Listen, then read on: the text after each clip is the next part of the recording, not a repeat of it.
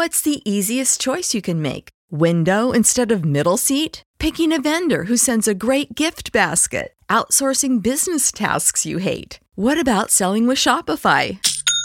Whether you're selling a little or a lot, Shopify helps you do your thing, however you cha-ching. Shopify is the global commerce platform that helps you sell at every stage of your business. From the launch your online shop stage to the first real life store stage, all the way to the did we just hit a million orders stage. Shopify's there to help you grow. Whether you're selling scented soap or offering outdoor outfits, Shopify helps you sell. Wherever and whatever you're selling, Shopify's got you covered. Sign up for a $1 per month trial period at shopify.com slash try. Go to shopify.com slash try now to grow your business, no matter what stage you're in. Shopify.com slash try.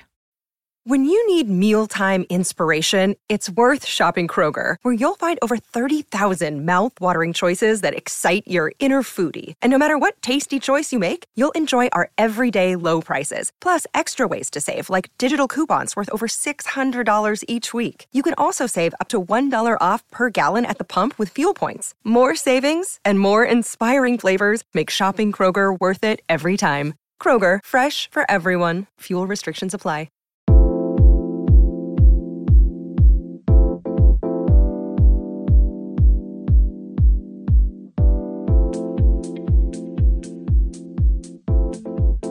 Hello, hello, and welcome to Not So Good Ideas podcast. I'm Bree here with Eleni. Hi, and welcome to another episode where we talk about interior design and try to entertain you guys at the same time. What's new with you? Nothing is new. Well, my parents came to visit this weekend with my little brother Philip. Um, and Aw. initially we were just supposed to kind of just hang out and stuff, but they ended up bringing some paint and we repainted um, my risers on my stairs and the kitchen and bathrooms because the people who sold us the house painted everything in like primer and flat paint. So all those areas were like scuffing and getting really like the, the kitchen wall was getting oil splattered on it and it wouldn't come out because it's flat paint. So it's gonna like suck it all up. yeah. Oh no. and so that was my good idea is I finally got all those areas of concern addressed with the help of my family, which I was very happy for. Oh my So- gosh, that's so nice. Yeah, they're the best. I love them. I love them too. They're awesome. They, and my dad is so cute because Sundays are his only days to rest, like the only days he has off. And I felt so bad because I was like, oh man, like I have him over here working. He was like, I wouldn't want to be doing anything else but this right now. And he was like so happy. And I was like, "Oh, you're so nice. You're the best dad ever. And then he got Dylan a power washer. Like he was just like, here, go get a power washer. Like, here's my card. Like, go power wash. And Dylan was like jumping around like a little kid. He was like, a power washer. This is the best day ever. And I'm like, wow, we are old. I'm like, my walls are painted, floors are power washed. Oh my gosh, that sounds awesome though. It was pretty nice. It was a good weekend. I was happy to have my fam fam here, but yeah. Aw, that's nice. yeah. That gives me like family vibes. One of you yeah. hanging with the fam. It makes me so sentimental. Even though they're not that far away, I feel like for me, it's like an hour and a half. I'm always like, don't leave. That's funny. Eric, every time we hang out with people, that's how Eric is. Like at the end, he's always like, ah. Like it feels, especially, well, we both feel that way when it's at our house and like someone leaves your house. It feels Mhm. so empty. it is. It's really sad. Like, I hate when company leaves. You're just like, no. Yeah. but it's good. I feel like I cherish cherish it more when you know they don't live too close by. If they were down the street, I don't think I'd be saying the same sentiments. But Yeah. Are they, how far is it again? It's about two hours away. Two hours. We used to be like an hour and a half, but we moved a little bit further. So now it's about two hours. That's funny how your family is like two hours, mine's like an hour and a half away, and they're in Mhm. Denver. This is so weird. It's crazy. Like I always think I'm like, oh, Bree lives close to her family. Like I think they're like right down the door from you, but then I think about it, I'm like, no, they don't. They're the same distance away that my family is. Yeah, we just go there like every weekend. It's crazy. Well, not lately, but we did. Yeah. I feel like it's I don't know, it's worth it. Free food sometimes. Yeah, and just Good know, hangs. yeah, when you get home and you just like relax, you're just like, ah, Yeah. It's hard to relax in your own home. I don't know what it is. yeah, it is. It really is. And I'm trying, um, kind of like a segue into my not so good idea. Mhm. Every time I start watching TV, I get like sucked in. And Yep. that's my not so good idea. Like, I cannot, I need to stay away from the TV. what are you watching right now? Well, you're gonna laugh. I've never seen um Gossip Girl before. Oh, you're so lucky. I wish I could rewatch that with fresh eyes. Well, now I'm watching it because I just like wanted to. I don't know, I've never watched it and I wanted something to binge like on a Sunday. And then now I'm like every day wanting to keep binging it and like keep, finish it. And it's so I'm like glued to the TV and I hate that. it's so good though. I, I don't know. I don't blame you. Gossip Girl is a good one to be glued to. It's so silly. It is silly, but it's good. We just I just binge watched an entire season in two days of a show, and I was like, yikes. What was it? It's called Severance. It's on Apple TV. It is crazy. If you like like satire, like kind of like dark satire, it's definitely a great show. But Mm. it did keep like the first night I watched it, I watched like five episodes. And I was so anxious, like I couldn't. Go. It's not scary, like you know, like handmaid well kind of just not but not the the story of handmaid's tale you know it's kind of like that work life balance satire which is Mm. what made it scary you'll just have to watch it i don't want to give anything away but it's really good Ooh, sounds crazy. it is spooky I like spooky shows. I do too it kept me on my toes but i think it's renewed for a new season because I think I watched the last episode. I don't know if that was the last episode, but I screamed at the TV. I was like, "What?" Oh my gosh. I well, I don't have the only two networks we don't have are Apple Mm. and Amazon. Well, I'll give you both. Oh, that's so nice. So if you got any, I think Dylan and Aaron shared like Crunchyroll for a long time. So we'll give you our Apple. Just don't buy anything on Amazon because I had an incident where I kept my Amazon on someone's TV. I'm not going to say whose TV, but they kept buying things thinking that it was like their parents' account. And like I kept getting charges for like these random movies and like whole series of shows. And I was like, what in the world? And I thought it was like maybe my little brother. So I was like, okay, whatever.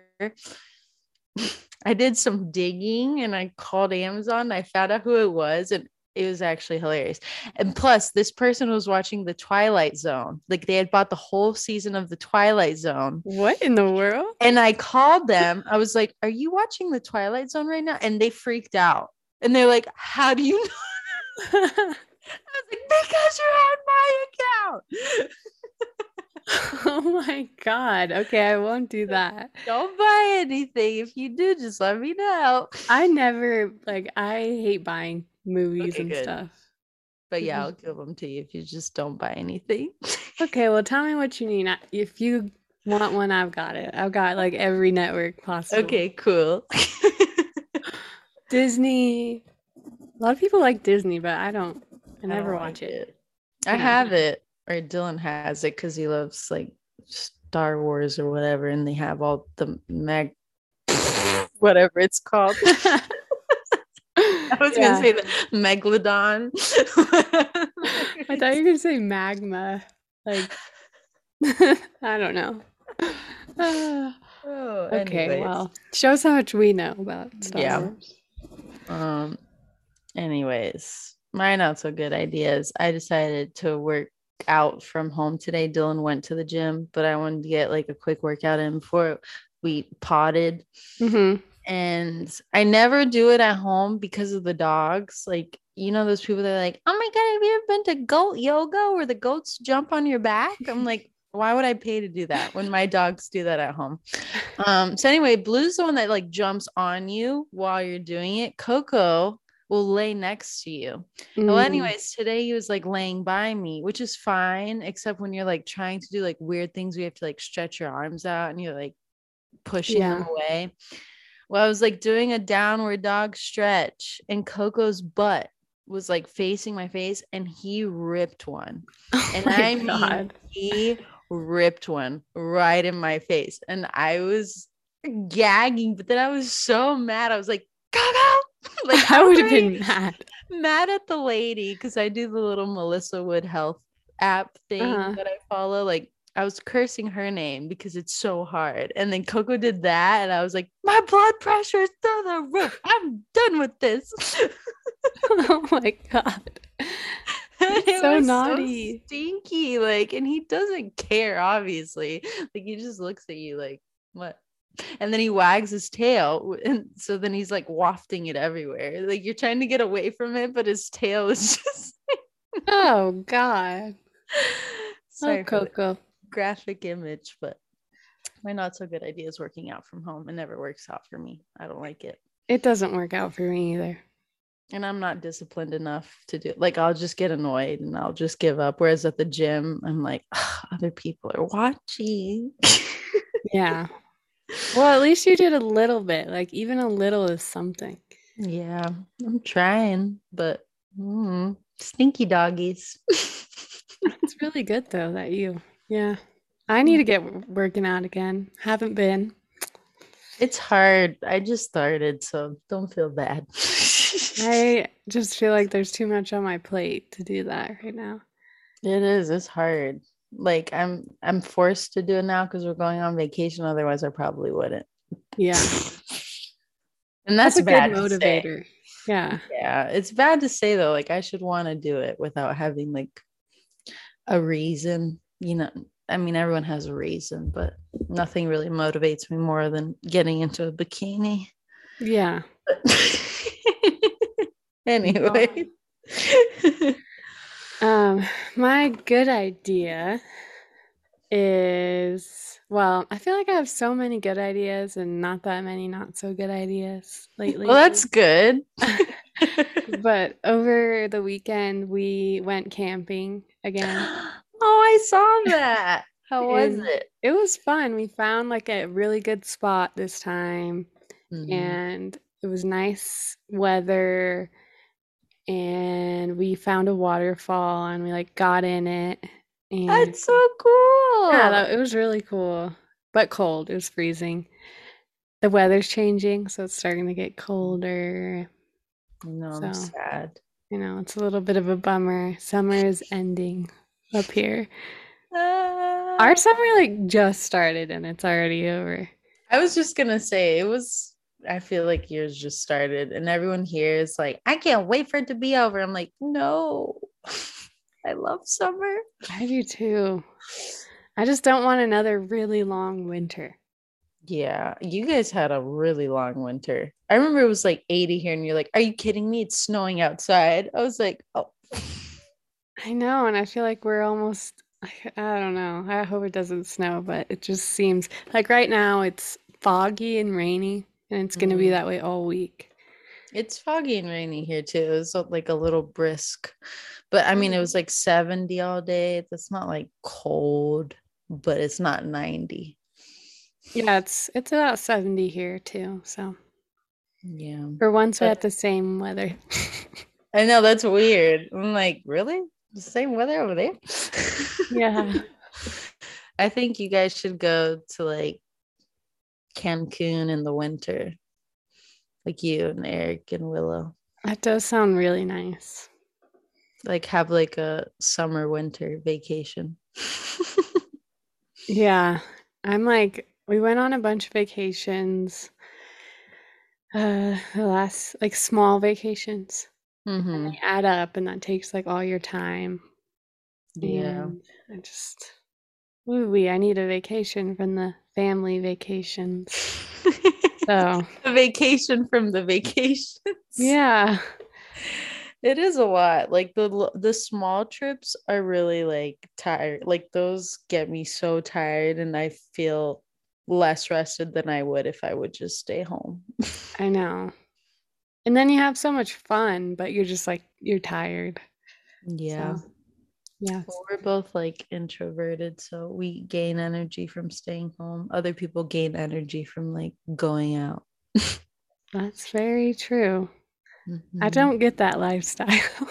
I don't either. My brother George is like that. and He can go out and like, oh, oh, talk to everybody, and like he's like pumped, like he feels like well rested. And I'm like, I do that, and I'm out for a month. I'm like, oh, okay, that was a lot of talking. Oh, heck, yeah. The days when I like I have a day coming up and I already know I have to like mentally prepare myself because I have to see like four subs on Mhm. site. Mhm. And then I have a client meeting for a different project after, and we're going to, to see a bunch of vendors. So I'm like, oh no, that's a lot of people for me. That's yeah. I need to mentally don't talk to anyone for the rest of the week, and then I'll be good.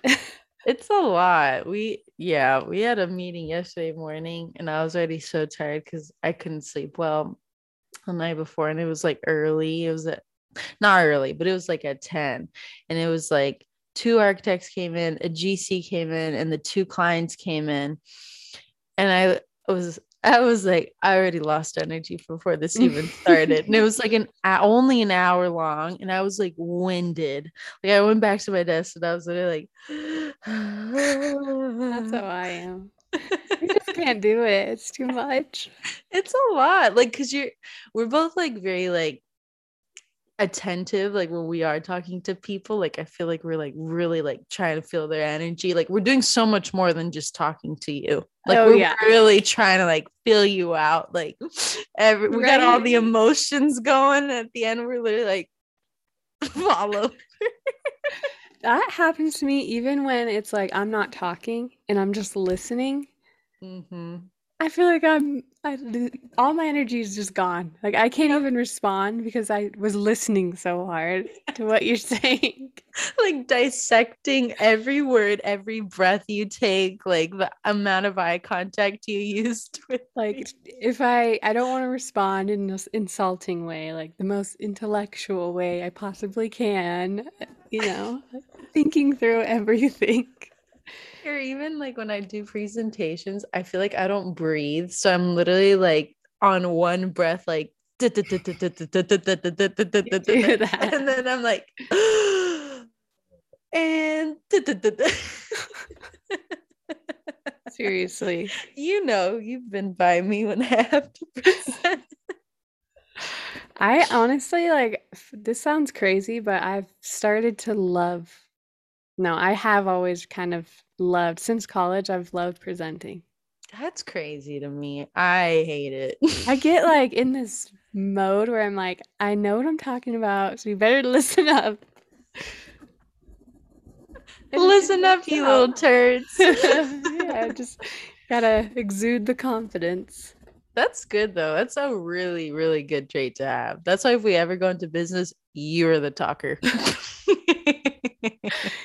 The storyteller. I'm the story. I'm like the commentary in the background.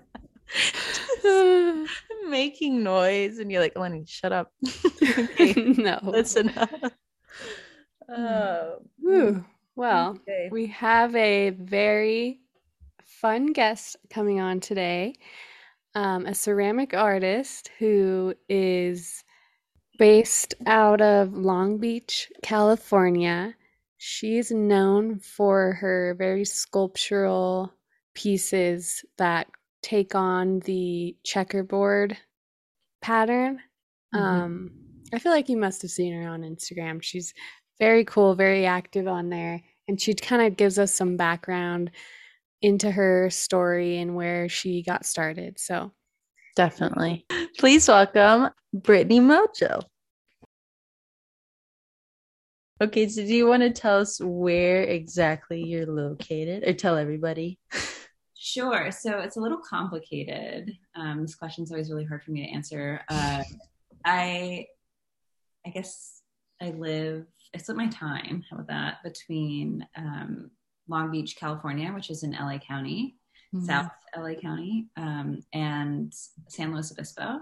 Um, technically, it's Los Osos, which is kind of like a central coast beach town. So during I'm a, I'm a professor, so during the semester semesters, the academic year, I'm kind of up in the central coast of California, and then during breaks, I'm down in Los Angeles. Um, my husband is down here, so it's yeah, it's kind of like a complicated dance that we do. But he's also an educator. You know, he, he teaches at Cal State Long Beach, so it's like we both have time off together. It, we make it work. For, Right. Yeah, oh, that's Cool. that's nice. That's different. very different. I don't know if I would. I think a lot of people like to think that it's like nice and cool, but it's really complicated. it's Tell like, the truth. yeah, it's like really hard to like maintain a routine and like yeah, because I'm constantly sort of bouncing. And just for reference, uh, San Luis Obispo is about 300 miles north of Long Beach, Okay. split between here and um, the Central Coast of California, where I like run a ceramics program um, as a professor. So depending on what time of year you catch me, it's like where I say I live. So right now I'm in Long Beach, but as of Saturday of this week, I'll be moving back up to um, San Luis Obispo. So Oh man, that Wow. sounds stressful. Yeah. stressful. It's yeah. Never stop moving. so I'm did not- you did you go to school in California? I did. I got my um, bachelor's from Cal State Long Beach in ceramics. Mhm. Graduated from Cal State Long Beach in 2013.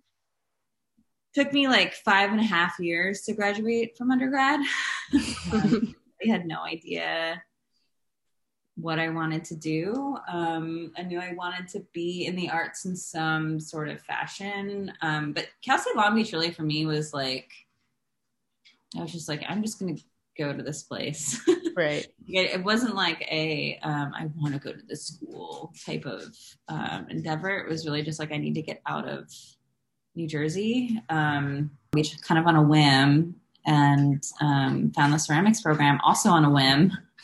Where they like forced you to take a ceramics class, and I completely fell in love um, with the material and sort of like the community, like uh, on a bigger level. Um, it, yeah, it it was like everybody was there, kind of doing the same things. Um, you know, working late into the into the night and cooking food together and um, going to shows together, like art shows, and that really wasn't happening at that point, at least um, on campus in any other department. So I was like, I feel like I kind of need to be, even if I didn't Here.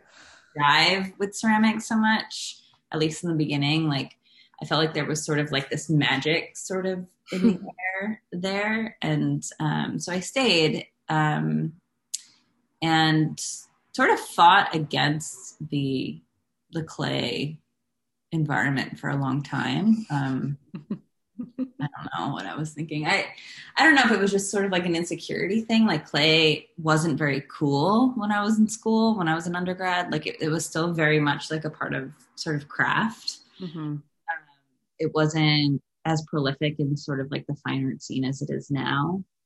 Um, so I really kind of made it a concerted effort to like separate myself from like being like a potter or like a you know a traditional sort of ceramicist. Um, so I used a lot of different materials, and the program was really great in allowing me to do that. Um, and then I got into graduate school at UCLA, and I went to UCLA for three years. Um, when I think about UCLA, it was, it was probably like the hardest years of my life. Um, it, yeah, both like academically, but also uh, personally. You know, my father passed away my second year, my second semester, I should say, of grad school. Oh wow. Um, so it was like a really kind of intense experience. Not to mention, I was like 23, mm. and like all of my peers were like 30, 35. Like, you know, some of them were like married with kids. Like, it was, I felt very out of my league, um, for lack of a better word, when I was there. And also, Clay, again, was still not sort of like, I don't know how attached or how much you guys are sort of in the know of like sort of the clay world right now. But, you know, when I was in school, every major fine art gallery, you know, didn't have a ceramic artist. You know, there were there were galleries that were dedicated to ceramic arts, you know, but there weren't it wasn't considered like a medium like painting or even photography even at that point. Like it was very much like sidelines um, almost sort of like how weaving and, and like kind of textile work is now um, it started mm-hmm. with sort of kind of becoming a part of the everyday sort of lexicon of contemporary art but um yes like when i was in grad like people were just like pot you know like people just didn't take it seriously. Like they just really thought of it as a craft medium. And I think a lot of that had to do with sort of like an age difference, you mm-hmm. know, um, again, like kind of being like the youngest, literally like the youngest person in the program. Um, and not really knowing like how to defend myself at all or right. Um, yeah, I mean, it was really traumatic. oh my gosh. it sounds similar to I feel like to I mean, that one sounds pretty rough, but I feel like a lot of times people don't take uh, art and design very seriously. And I know when I said I wanted to go to an art and design school, everyone was like, hmm. Yeah. okay. Good luck with that. It's even harder though. Like, it's not only that, like, not like your parents aren't taking it seriously. It's also like everybody in school that you're with in art school isn't taking it seriously. Mm-hmm. Like, I was really super super supported in undergrad. Um, like my fac like the like my faculty mentors um, and my peers and all of them. You know, I maintain contact with and still am in contact with today. And um, they allowed they they kind of like gave me permission. You know, whereas like the folks in grad school were just like, you know, they're all like ideas based you know, yeah. like super hyper conceptual work, you know, Andrea Fraser and Mary Kelly and, um, you know, Hirsch Perlman and, and all these folks that like talk about art mm-hmm. um, as their practice versus like making things. Like they're, they, they weren't really like makers, you know, mm-hmm. Um, which is totally valid and something that I really admire because of my experience at UCLA. But it's just like a different mode of making, you know. Yeah. Um, and they kind of like came from this sort of postmodern idealism of like ideas are are the are the medium where like, the object is kind of secondary whereas like i was approaching everything everything excuse me as like the object first so it was i don't know. Sorry i'm going on a tangent right now but yeah. That's okay, okay. that's what this is for. Yeah. People love to hear it. So when do you think when did that like aha moment where you stopped kind of fighting it and started working with the clay and um, became more passionate, I guess, about it? And oh man, that's a good question. So I think that um, in terms of like my esthetics mm-hmm. right? Like my visual voice, I guess.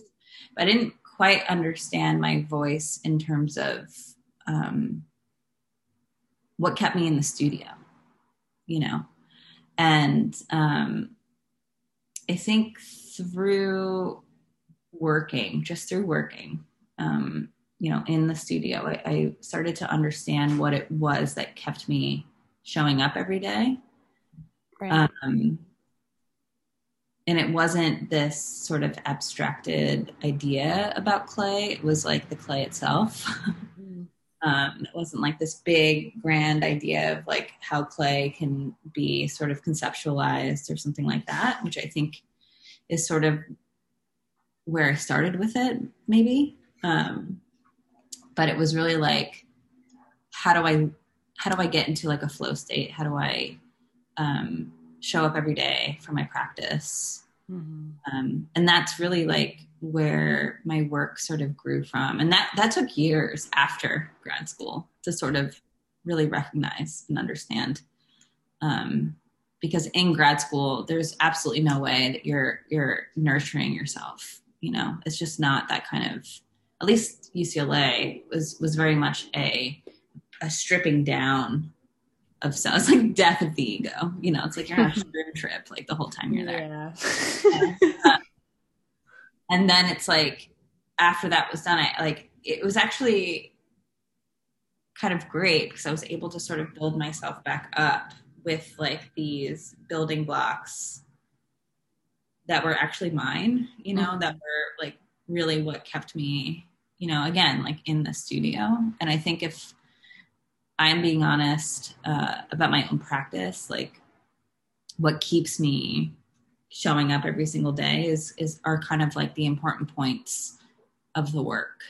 Mm-hmm. Um, otherwise, if I'm not like if I'm not working through something every day, like I'm not as engaged as I need to be in order to make the work kind of go places um, that are uncomfortable, I guess. That makes sense. Like being yeah. in a safe headspace yeah. in order to produce good work. Well, it's that, and also like you're you feel safe enough in your practice, confident enough in your practice to like make a left turn. Mm-hmm. You know, um, whereas like if you don't show up every day and you just like decide to come in like you know four weeks down the line or something and you decide to do something totally different it's like you, you don't have like you have to like kind of build that relationship with yourself like in this yeah. mm-hmm. to trust yourself. It's like a trust fall you know um to do that weird off the you know like out in left field kind of idea. Yeah. I mean that's how it is for me. It's it you know again like i'm really speaking from my own experience. I know it's really different for a lot of different people but for me it's um yeah how do i trust myself and allow myself to kind of make a mistake and know that like it'll you know even itself out sort of in the in the long term.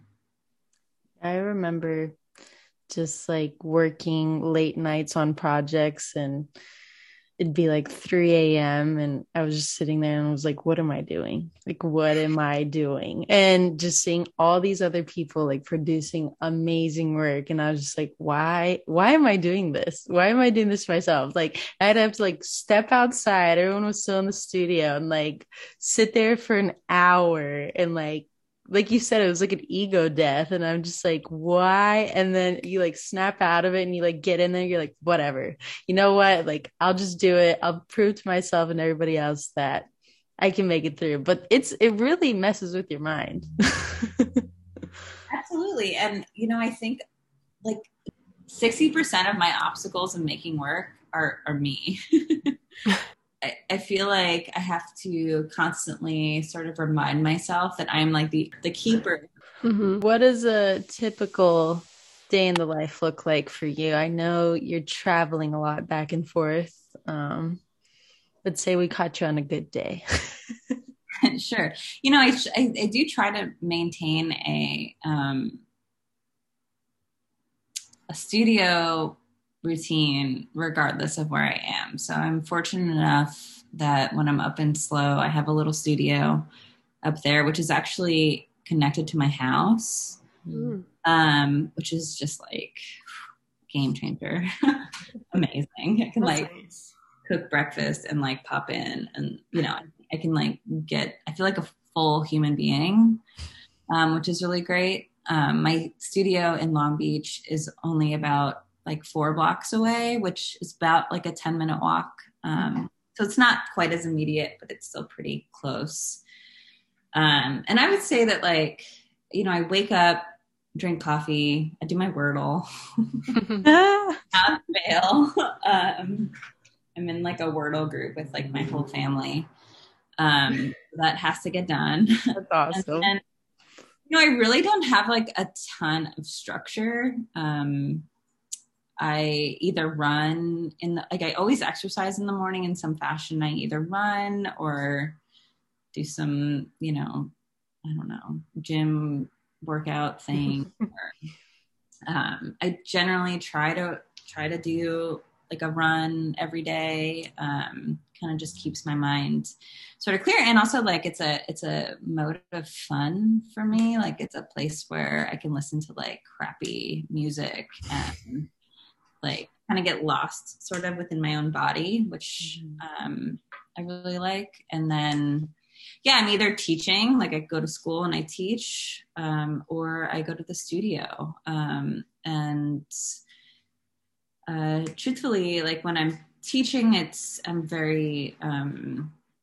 engaged and like hands on with my students and very sort of in the moment. Um, but when I'm in my studio, I kind of try to actually do the opposite, where I sort of have to disengage um, to kind of get into a flow state, um, which my work kind of really requires. Like it, it's like my work isn't really like a conversation so much uh, with my body. It's more like a um, a line from point A to point B. Like I just have to of get there. Um, so I, you know, I listen to audiobooks. I mean, I probably go through like this summer, for example, I've probably listened to like on the conservative end, like 20 audiobooks throughout this Wow. summer. That's good. That's great. That, that's like all I do, like in the studio, um, is is listen to media. Um, and some artists will like just with my husband. He's an artist, so it's really fun. He like makes work that's totally different than mine. Um, and he like can't listen to anything when he's in the studio. So you know, it's it's it's just funny like how we all work differently. But for me, like I really need something to like quiet my brain. Um, otherwise, I'm off like tomorrow or next week or like what do I have to do? You know, I like I try really hard to compa- com- to like compartmentalize my practice, my personal life. I mean, you're women. I'm sure you understand this. Um, like I feel like it's like our Yes. superpower is like we're able to do this. Um, but yeah, so like if I have like a deadline or something that's approaching, I really like I, I lay it all out and like just focus on the task for the day.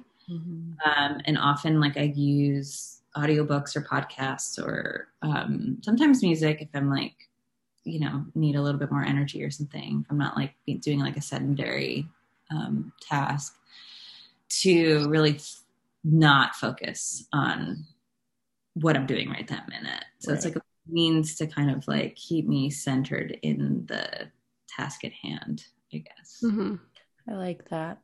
Yeah. I like listening to podcasts too, or yeah, audiobooks while I'm working because I something about it, it's like the it's not background noise, but it's something you can focus on without getting distracted by. Because I feel like with music, sometimes I'm always like i get annoyed of the song and I have to like skip it, so it gets me out of the trance, and I'm like, hmm Yeah. Or like even with podcasts for me, especially now, like I have listened to so many. like I've been, you know, actively doing this for 10 years, you know, and started out with like This American Life Mhm. and worked my way through like every possible like podcast I can possibly think of.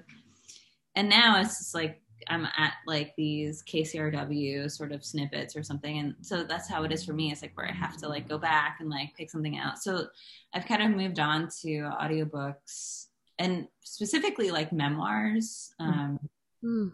which is weird because like yeah i mean i'm a huge reader like i, I love to read fiction um but like i can't listen to fiction it's it's one of those things like i just it's it requires like too much attention like memoirs are like just like you can kind of like zone out for a second and like pop back in. You didn't really miss much, you know.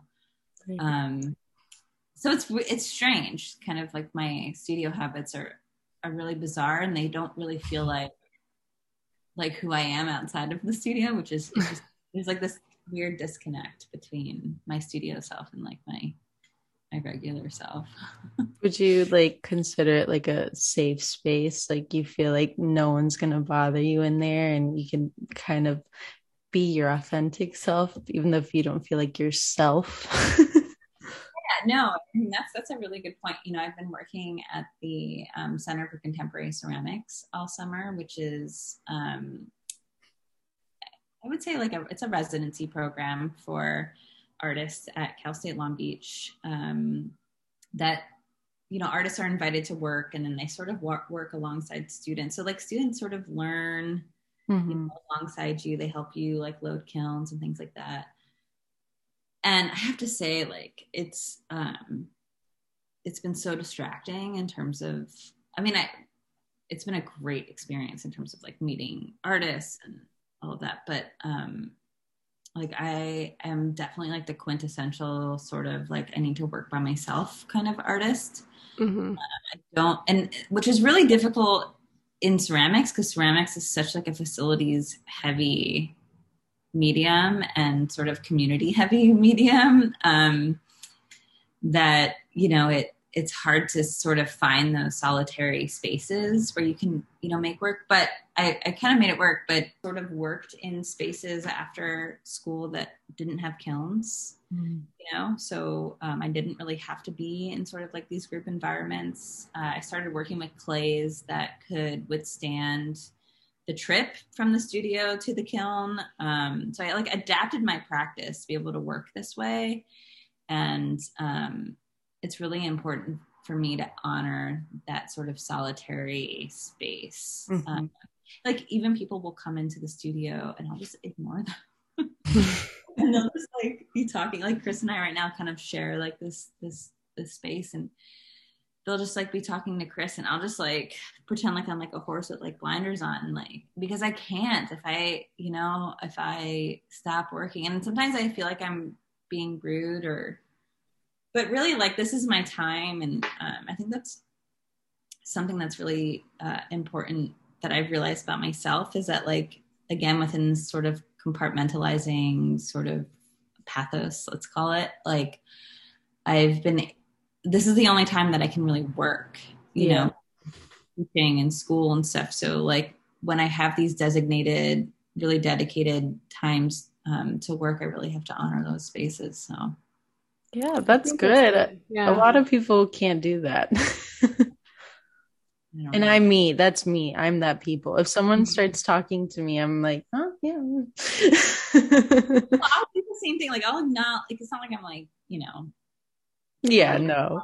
And I'm like, I'll just say like, hey, I'm sorry. Like I really need to focus on my work right now. Yeah. Um, that's good. I think it shows like you have self respect. Like you respect your own time and your sometimes deadlines.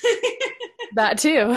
you know, that's the other thing about it is that like I would love to sit here and talk to like all these artists and not even all these artists, just like kind of like the staff, you know, like mm-hmm. kind of all the other artists are sort of in their own worlds too. But um, you know, I'd love to sit here and, and chat and talk, but the the day it's like this is like my time to make work you know? Yeah. And to kind of um, end cap the day in the life uh, question, you know, I don't like to work late. Um, maybe it's like another one of my sort of particulars, but um, I really hate working sort of past five, four or five o'clock in my studio at least, um, because it starts to sort of feel like a uh, like a, like I'm a machine or something. Mm-hmm. Like the way they work. Oftentimes too, like um, when I'm patterning or surfacing, I I can't see after a long period of time of doing that. So I was gonna say that was gonna be one of my questions. Yeah, yeah, it's it's really real. Like I, I, really can't see after a certain. I mean, I can see, I can see like what's in front of right, me, right. But, um, it's like I'm blind, but like I can't. You know the it's so blurry. Like everything is so blurry. I actually like even have like a hard time like driving home. Oh wow. So, like uh, it's almost like getting like your eyes dilated. If you've ever gotten your eyes Mhm. dilated at the at the eye doctor, it's like Yes. see, like everything. You can kind of see everything, but like when you're trying to focus on something, you can't. Like you can't read your phone. You can't. So like that happens to me. Like if I have like a full day of checkering something or or lining something, um, you know, an eight hour day of doing that, I can't look at my like I can't read text messages. Um, so it's it's really hard uh, on my physical body um, Yeah. When I do things like that for an entire day. So I don't like to work late. I like to kind of give myself a break. And yeah, I wake up sort of early. I'm glad you mentioned that though, because that was one of my questions. You know, I was watching the videos of you actually lining all the pots and then filling them in, and I was getting dizzy just like watching the video. And I was like, how does she do that? Like hours on end, like sitting with those checkers and not like falling over from being dizzy. Sometimes it like, physically makes me sick. I was to say, Ugh. yeah. it does. Um, but you know, like I take big breaks like from the checkering work. So I'll go through sort of like these spurts of making the checkering work uh, and then do something else for like a month and then go back and do that. But truth, truthfully, um, I think the checkering is so worth it. Like my practice, like it, it's just come to sort of embody so many ideas and um, I don't I don't have the right language for it right now, but yeah, it just it's it's become such an important part of what I think about, I guess, um, when I think about making work. That it's um, I have to sort of schedule it in, just like I to, like schedule in, you know, class or podcast interview. You know, it's like you have to I have to make room for it because it it is it is important and um, yeah. Yeah. Well, off of that, do you want to kind of describe your style? Like, where did the checker, this idea come from? I've always been interested in the grid. I guess I should start out with. Um, even as an undergrad at Kelsey, because we had our own, we called them like spaces. Mm. So you had your own space. So as like a, a, a BFA major in ceramics, like you had like a place in the building that was yours, like a studio. It was a studio, but it was like, you know, a nook inside of like a room, basically. Mhm. Right. Um, and, you know, I was always really interested in sort of how my nook accumulated like through time. So it was like, wasn't necessarily interested in like the individual thing that I was making, but kind of how it fit into sort of the composition of the rest of the work. So like a part of a whole right so that so like each object that i would make and like sometimes it would be um like a toothpick sculpture so i would make like a toothpick grid that would be like the size of like a mattress right you know it'd be like four cubes tall by like 50 cubes long or some, something like that Mhm. just made out of like toothpicks and hot glue so it's Oh like my gosh.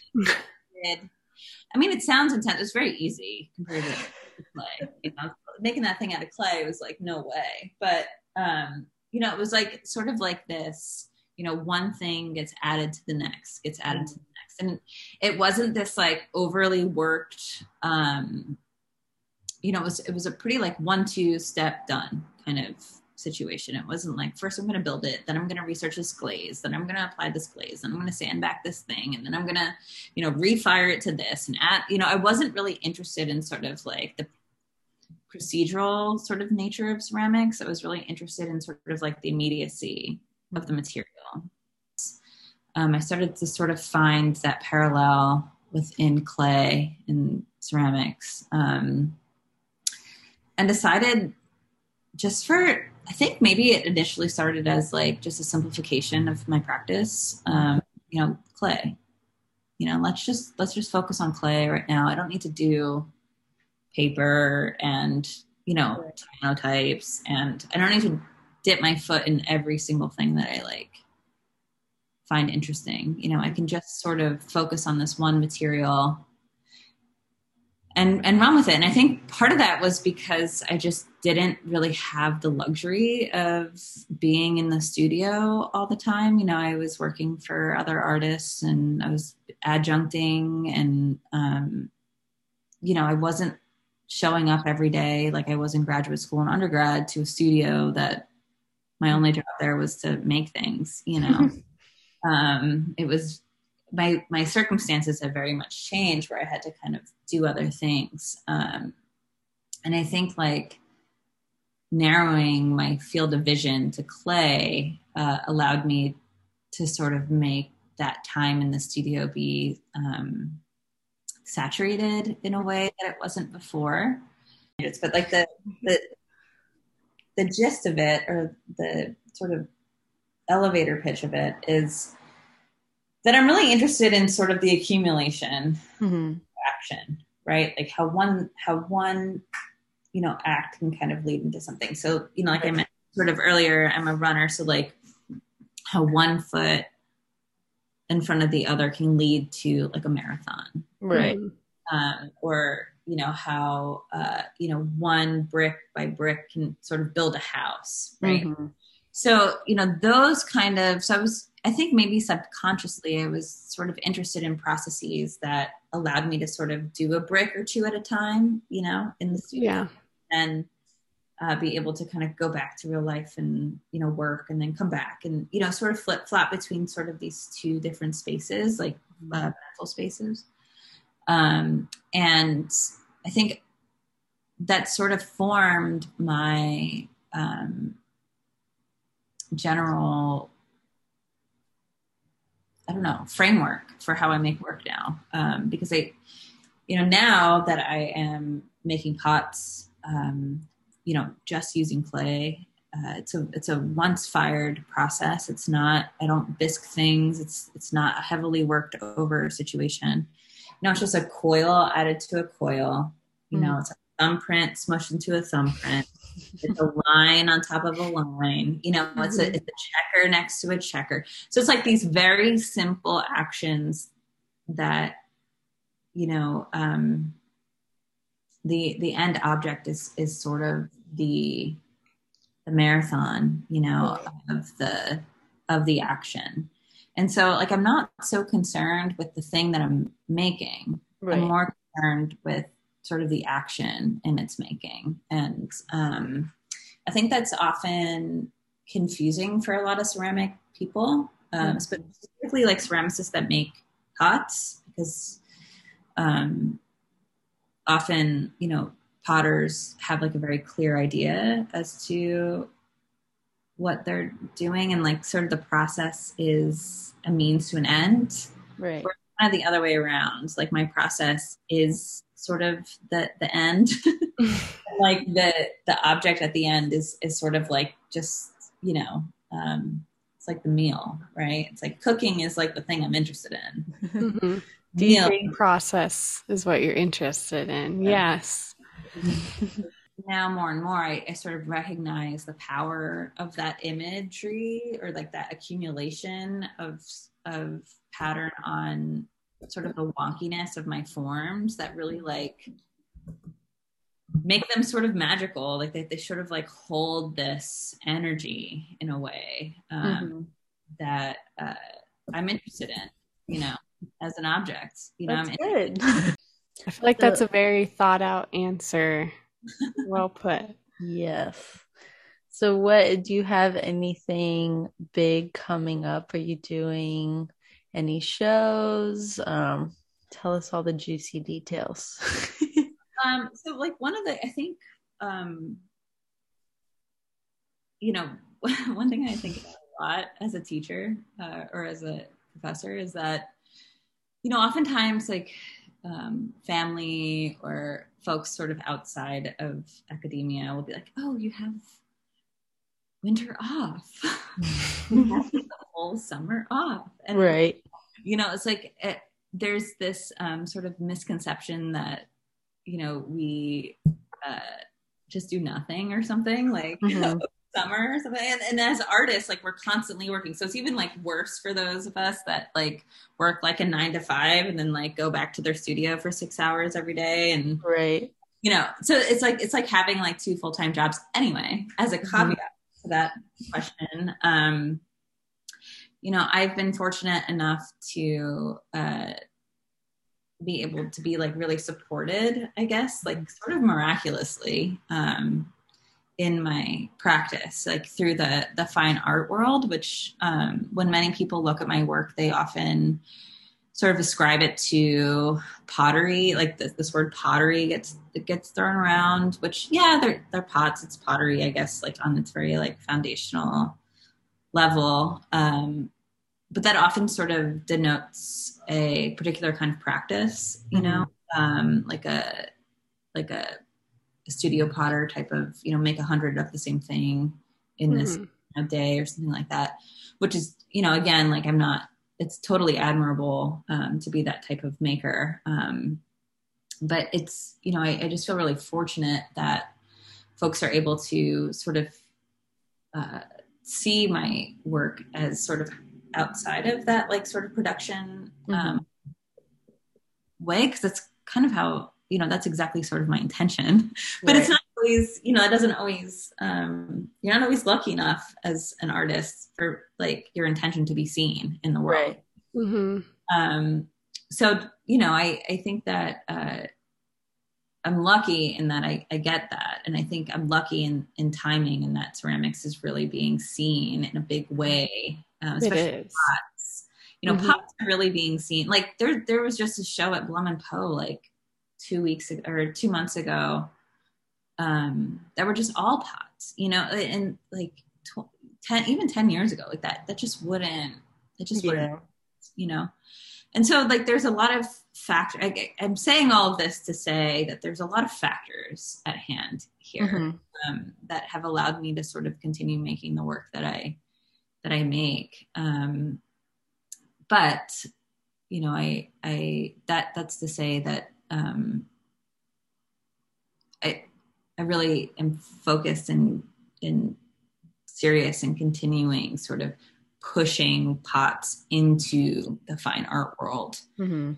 and sort of dancing on that line of of design, um, which I know you guys are way more um, sort of in, um, which is fine. I mean, again, like I'm happy to like be in like a design, like you know, I guess I guess maybe folks of my generation just don't care as much about sort of like the label of fine art or design, whereas like Mhm. you know, my professors and mentors and things when I was kind of going through school were very much like, you need to decide, is it this lane or this lane?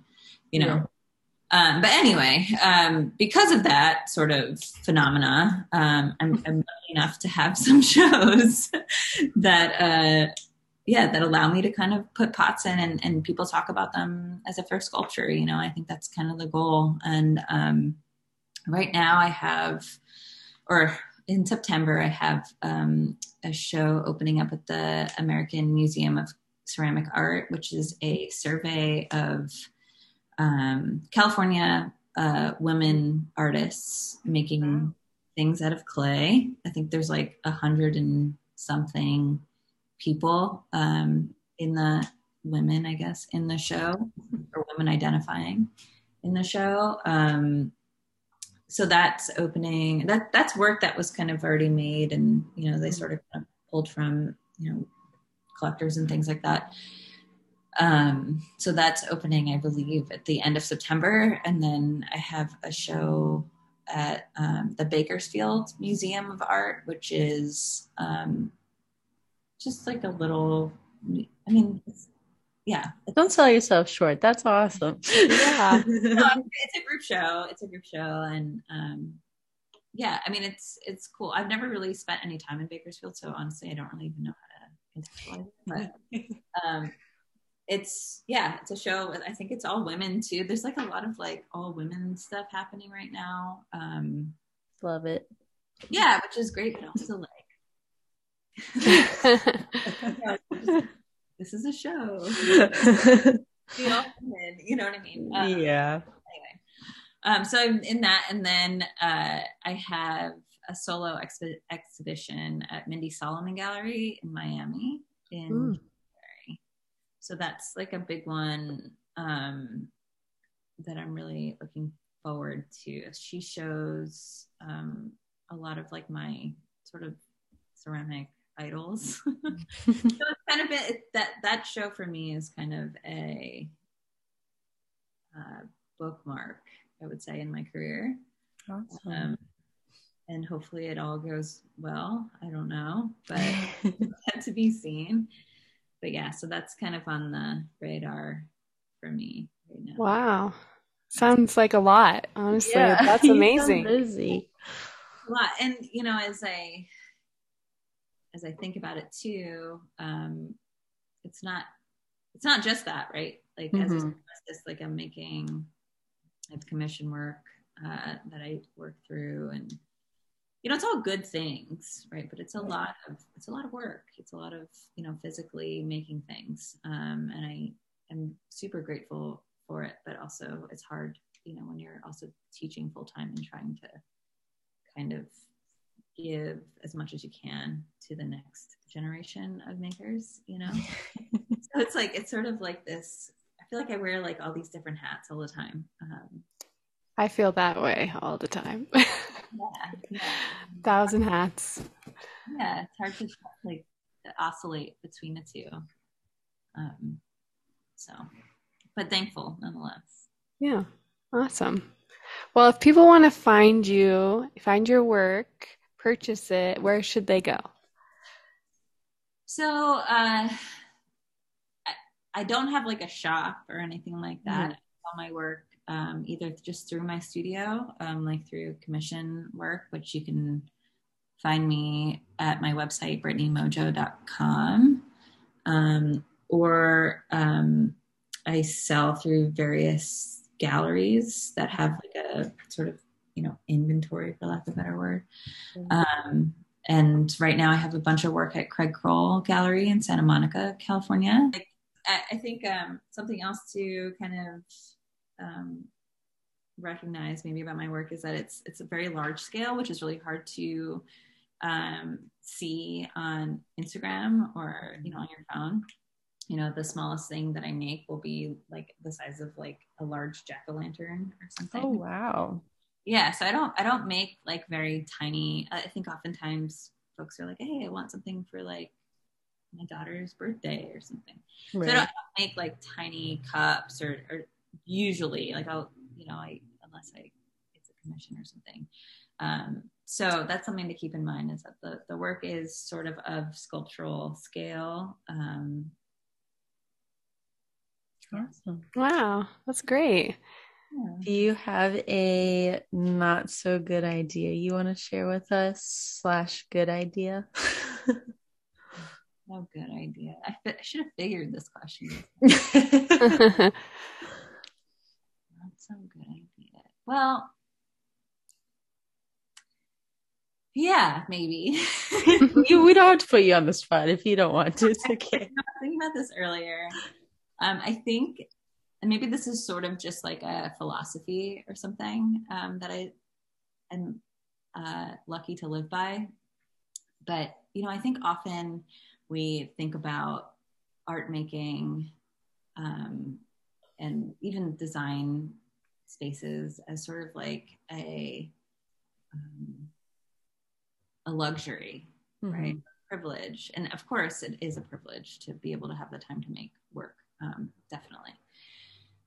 But I think that um, when we start to think about sort of like the health of our society and and the health of our minds and um, especially currently. I think if we start to reframe sort of the way that we think about art as having sort of this other place in the in our society as being kind of a, a place where people are given um, identity or uh, purpose, um, I think we can start to actually, um, you know, respect and, and merit artwork and, and making and design in, in ways that it isn't right now in our society and in ways that it's maybe um, more considered in even like Eastern cultures or um, you know Canada, right? like um, that there's like these sort of uh, ways for for artists to to live and thrive, and like there's these social systems sort of in place. Mm-hmm. Um, and when we start to think about like art making as a privilege, we kind of deny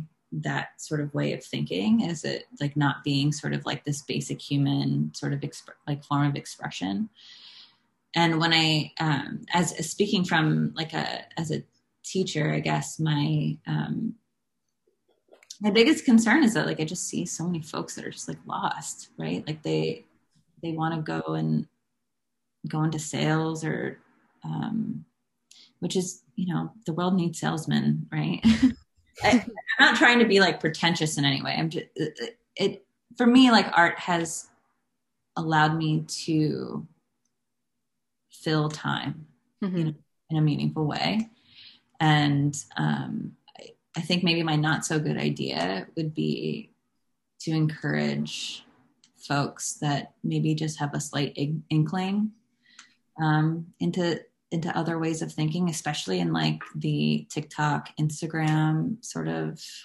world that we live in now, that maybe now is a good time to just do it because, you know, I see so many people that are just so lost. Mm-hmm.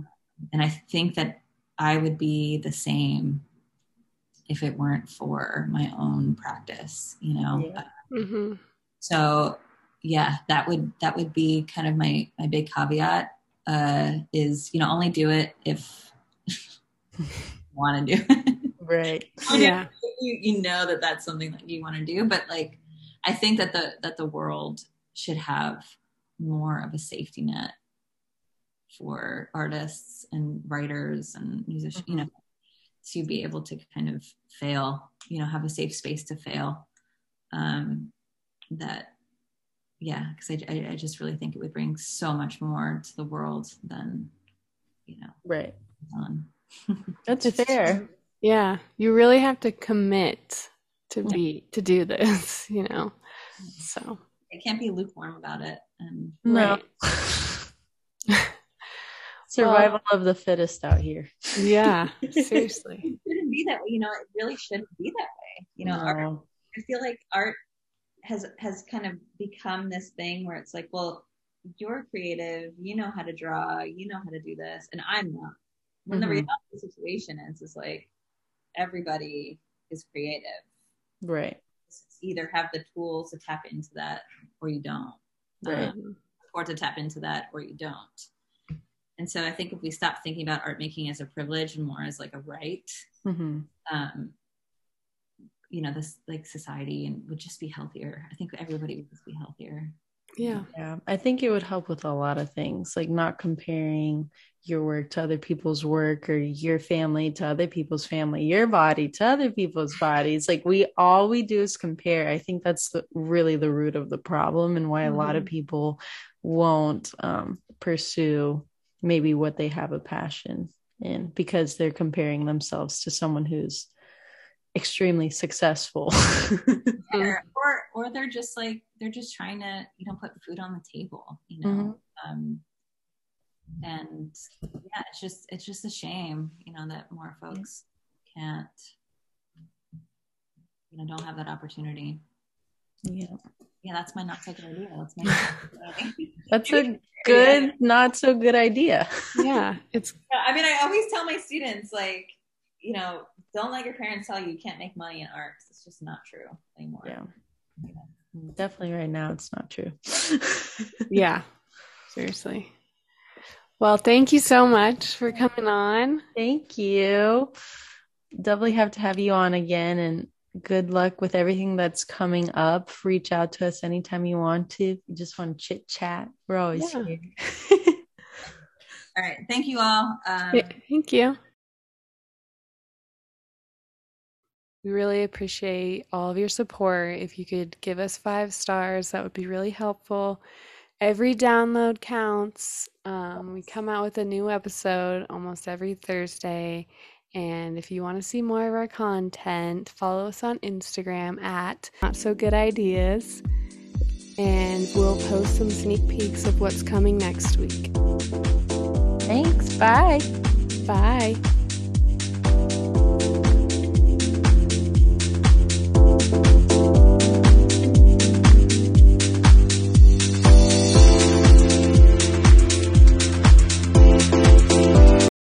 When you visit Arizona, time is measured in moments, not minutes.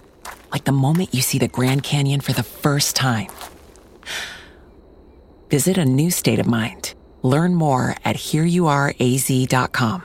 Save big on your Memorial Day barbecue, all in the Kroger app. Get three pound rolls of juicy 80% lean ground beef for $3.49 a pound with a digital coupon. Then get select varieties of flavorful Powerade, Body Armor Super Drink, or Arizona tea for 77 cents each, all with your card. Shop these deals at your local Kroger today, or tap the screen now to download the Kroger app to save big today. Kroger, fresh for everyone. Prices and product availability subject to change. Restrictions apply. See site for details.